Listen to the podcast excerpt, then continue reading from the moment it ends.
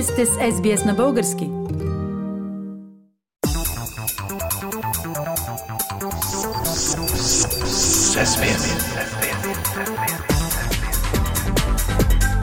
Акценти на седмицата.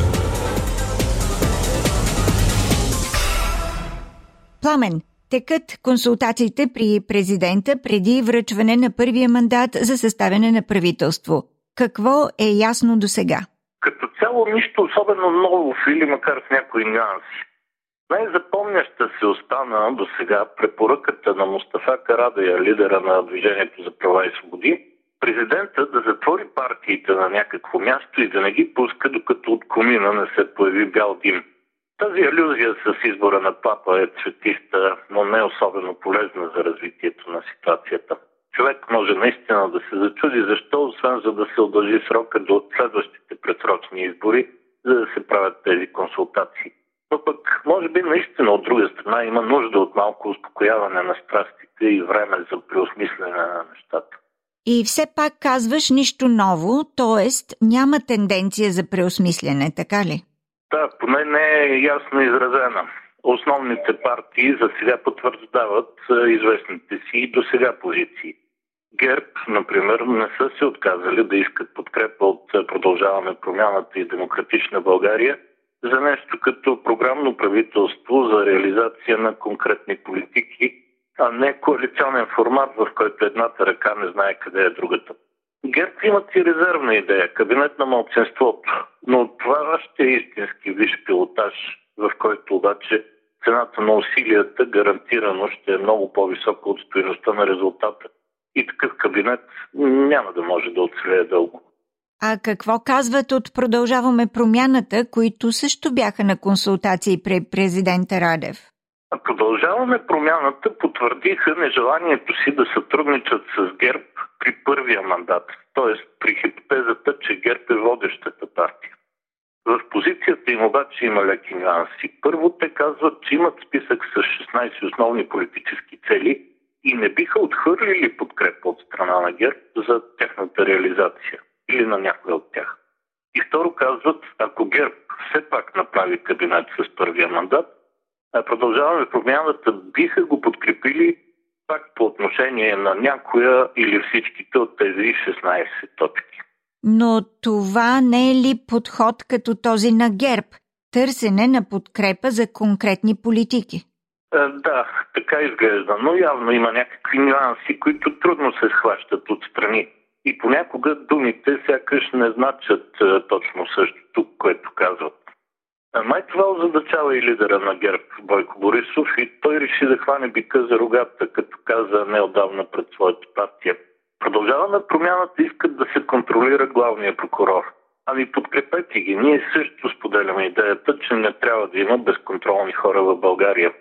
Да, тези думи звучат като опит за протегната ръка, но въпросът е доколко искрена е тази позиция и как би могла да се реализира тя на практика. Добре, но има наистина важни въпроси в България. Дали заради тях не може да се намери някакъв консенсус? А, да, по един въпрос вече изглежда има обща позиция. Две парламентарни комисии обсъдиха отново темата да изпратим оръжие на Украина, предложение за което внесоха и Демократична България и ГЕРБ. Тези предложения получиха подкрепа също от Продължаваме промяната и ДПС. А очаквам това единомислие да се потвърди при гласуването в пленарна зала. Ето това би било наистина добър знак. Друга е такава възможност, вероятно е за включването на България в Шенген? Въпросът за Шенген е спешен, доколкото включването ни в системата без граничен контрол може да стане още сега, на 1 януари 2023. Четири държави, членки на Европейския съюз, още не са в Шенген. Това са Харватия, България, Румъния и Кипър. Харватия сега със сигурност влиза, а Кипър ще почака още. За България и Румъния още не се знае, но решението трябва да се вземе на съответния европейски форум в началото на декември, т.е. след около месец. Пламен, но това решение за Шенген се точи вече десетина години. Какъв е всъщност проблемът с него? Ако трябва да сме точни фили, годините са 11. От 2011 датира първият европейски документ, който казва, че България и Румъния са технически готови за Шенген. И защо тогава България и Румъния не са вече вътре? Първо, Германия, Франция, Нидерландия и някои други страни блокираха присъединяването ни, защото имаха различни възражения. После голямата част от възраженията отпаднаха. Противник сега остана само Нидерландия. Но в случая и една птичка стига, за да ни блокира, тъй като решението се взима с консенсус. А иначе моментът е много удобен. Темата е приоритет за чешкото председателство и самата Европейска комисия след една неотдавнашна проверка гарантира, че България и Румъния са вече напълно готови. Точно в този момент обаче би било важно да имаме работещо правителство, което да лобира директно пред нидерландците. Да имаме, но нямаме. И докато тук политиците още си мерят инатите, 7 милиона българи пак може да видят как членството в Шенген се изнизват от носа им. Пламен, а какво стана с другата важна европейска тема за присъединяване към еврозоната? Подобни на тези с е, въпроса за Шенген, Филип. Разликата е само, че въвеждането на еврото среща повече вътрешна съпротива тук в страната, отколкото външна. Основният проблем за противниците в България е, че ако влезем в еврозоната, Европейската централна банка ще има много повече правомощия и контрол върху работата на българските банки. А това е смърт за перачите на пари, за бандитите и за корумпираните политици, за онези, които правят сделки, като заобикалят санкциите срещу Русия, например, или данъчните плащания. Голям проблем е и за това се надига голям вой.